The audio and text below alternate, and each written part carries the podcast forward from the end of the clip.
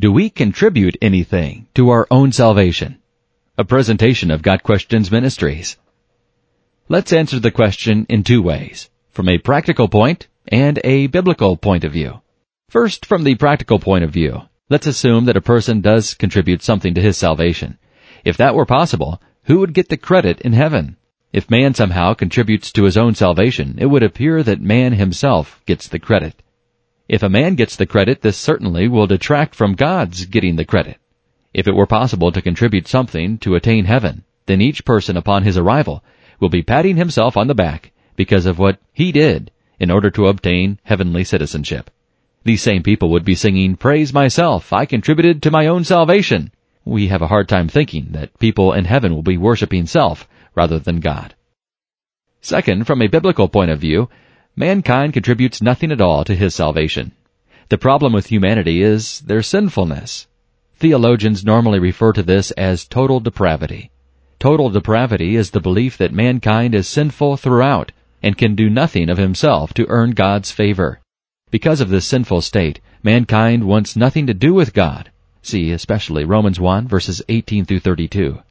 It is safe to say that because mankind is totally depraved, mankind chooses to sin loves to sin, defends sin, and glories in sin.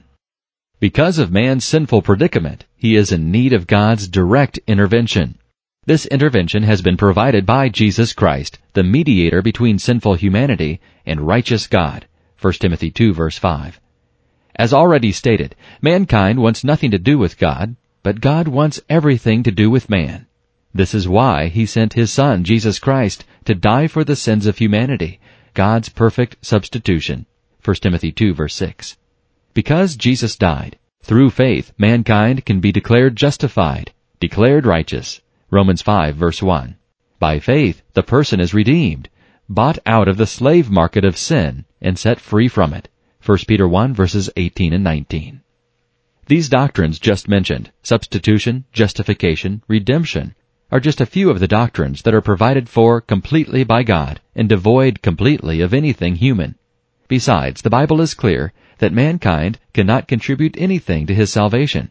Any time someone thinks he can contribute, he is in essence working for his own salvation, which is clearly against the biblical data. See Ephesians 2 verses 8 and 9. Even faith itself is a gift from God.